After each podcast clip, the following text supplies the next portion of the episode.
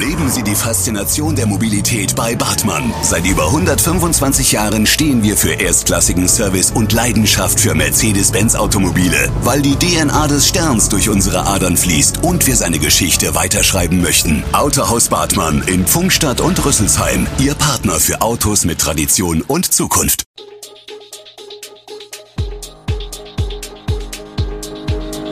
Gude, unser morgendliches News Update. Das Wichtigste aus Südhessen für Sie im Überblick. Guten Morgen aus Darmstadt an diesem 15. August. Weiter Lieferprobleme bei Arzneimitteln in Darmstadt spürbar. Telekom bekennt sich zu Darmstadt und Waldbrand bei Münster unter Kontrolle. Das und mehr hören Sie heute im Podcast. Wir starten im Landkreis Darmstadt-Dieburg. Hunderte Feuerwehrleute kämpften am Wochenende gegen einen Brand in der Nähe eines ehemaligen Munitionsdepots bei Münster. Das Feuer sei auf rund 20 Hektar begrenzt worden und unter Kontrolle, es müssten aber noch Brandnester gelöscht werden, sagte ein Feuerwehrsprecher am Sonntag. Mindestens bis Montag müsse der Boden weiter beregnet werden, um ein Wiederaufflammen zu verhindern. Wegen auf dem Gelände lagernder Munitionsreste könnten die Feuerwehrleute den Brand hauptsächlich nur von außen bekämpfen. Zwischenzeitlich seien Knallgeräusche zu hören, wenn Munition hochgehe, berichtete der Sprecher. 20 Feuerwehrleute hätten zwischenzeitlich wegen Hitzefolgen oder Erschöpfung vom Rettungsdienst behandelt werden müssen.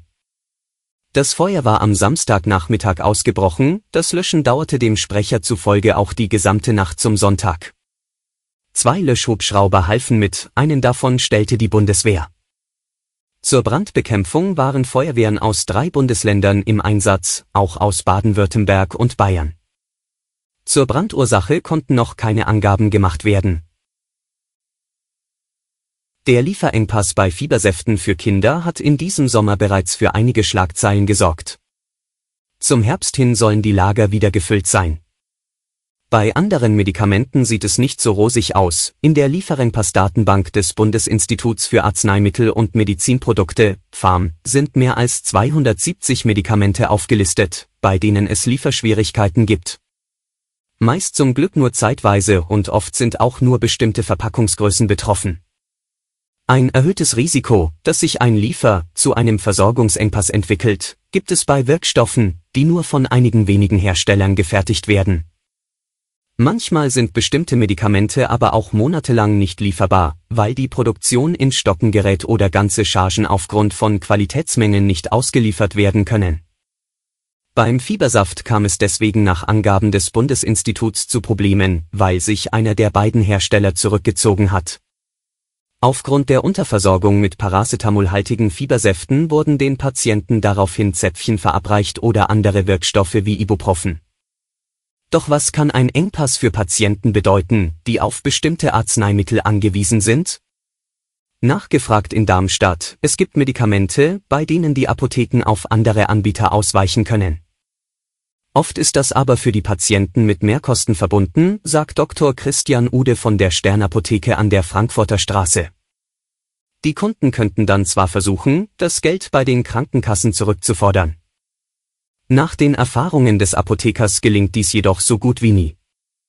Handelt es sich um lebensnotwendige Medikamente, können sie nach dem Arzneimittelgesetz auf ärztliche Verordnung auch aus dem Ausland importiert werden. Oder, die Apotheke stellt das Medikament selbst her. Wir bleiben in Darmstadt.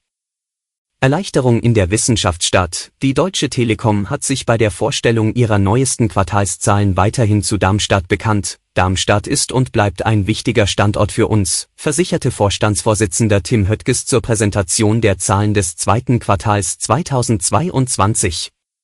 Wie berichtet, fürchtete Darmstadt, insgesamt zweitgrößter Standort nach dem Hauptsitz in Bonn, um den prominenten Mieter und um zahlreiche Arbeitsplätze.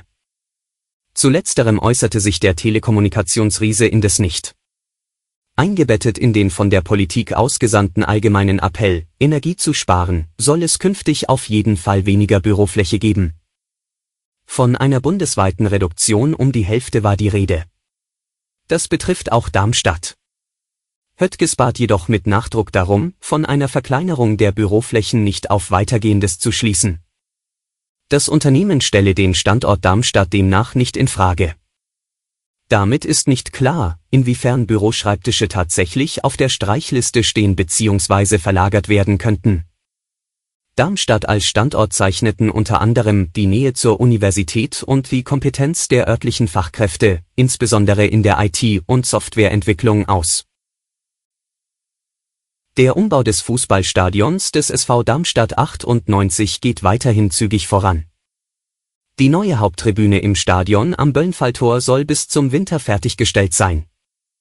Der gesamte Umbau des Stadions, der im Dezember 2018 begonnen hatte, wurde bisher auf knapp 50 Millionen Euro taxiert. Davon übernimmt die Stadt maximal 21 Millionen Euro, das Land Hessen steuert weitere 3,5 Millionen Euro bei. Den Rest stemmt der Verein selbst, Während das Stadion selbst schon ziemlich perfekt aussieht und auch der Spielbetrieb angelaufen ist, gleicht der Bereich auf der Südostseite des Böllenfalltor-Stadions nach wie vor einer Großbaustelle. Wie Liliensprecher Jan Bergholz auf Echo-Anfrage mitteilt, sind dort Parkplätze für die Gästebusse geplant. Sie werden für den Spielbetrieb benötigt, da dies auf dem Gelände der Technischen Universität Darmstadt künftig nicht mehr möglich sein wird, sagt er. Die neuen Parkplätze werden etwa 2800 Quadratmeter der insgesamt rund 13.000 Quadratmeter großen, derzeit noch unbebauten Fläche auf der Rückseite der Gegengeraden beanspruchen. Nach der repräsentativen Umfrage der Teambank sagen 40 Prozent der Menschen in Deutschland, dass ihre Reserve für unvorhergesehene Ausgaben bei weniger als 1000 Euro liegt.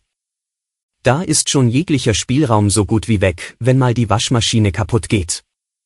Und im Moment kommen die Zusatzbelastungen ja wahrlich von allen Seiten. Das bestätigt Finanzexpertin Josephine Holzhäuser von der Verbraucherzentrale, zunehmend geraten auch Menschen, die gut haushalten können, in die Bredouille. Und das bringt ganz neue Herausforderungen im Beratungsalltag, denn bei Menschen, die sorgsam und bewusst mit ihren Finanzen umgehen, fällt es wesentlich schwerer etwas zu optimieren als bei jenen, die Geld unüberlegt verschleudern. Aber es gibt durchaus einige Dinge, auf die man jetzt besonders achten sollte. Etwa darauf, jeden Monat einen kleinen oder eben auch größeren Betrag vom Girokonto auf ein Tagesgeldkonto umzupacken. Und zwar gleich zu Beginn des Monats, wenn das Konto noch gefüllt ist. Zudem rieten Verbraucherschützer bislang dazu, dass zwei bis drei Monatsgehälter jederzeit auf einem Tagesgeldkonto verfügbar sein sollen. Doch mit der Energiekrise und der hohen Inflation ist vieles unberechenbar geworden. Niemand weiß derzeit, wie hoch die Nachzahlungen für Strom und Gas wirklich ausfallen. Dazu kommt ab Herbst noch Gasumlage, bei der im Moment noch niemand weiß, wie hoch sie ausfällt, sagt Holzhäuser. Deshalb gilt jetzt, besser vier bis fünf Monatsgehälter als Puffer bereithalten im Idealfall. Aber aktuell kommen ja nicht nur Haushalte der unteren Einkommensschichten an ihre Grenzen, sondern zunehmend auch die Mittelschicht und das ganz ohne eigenes Verschulden. Alle Infos zu diesen Themen und noch viel mehr finden Sie stets aktuell auf echo-online.de.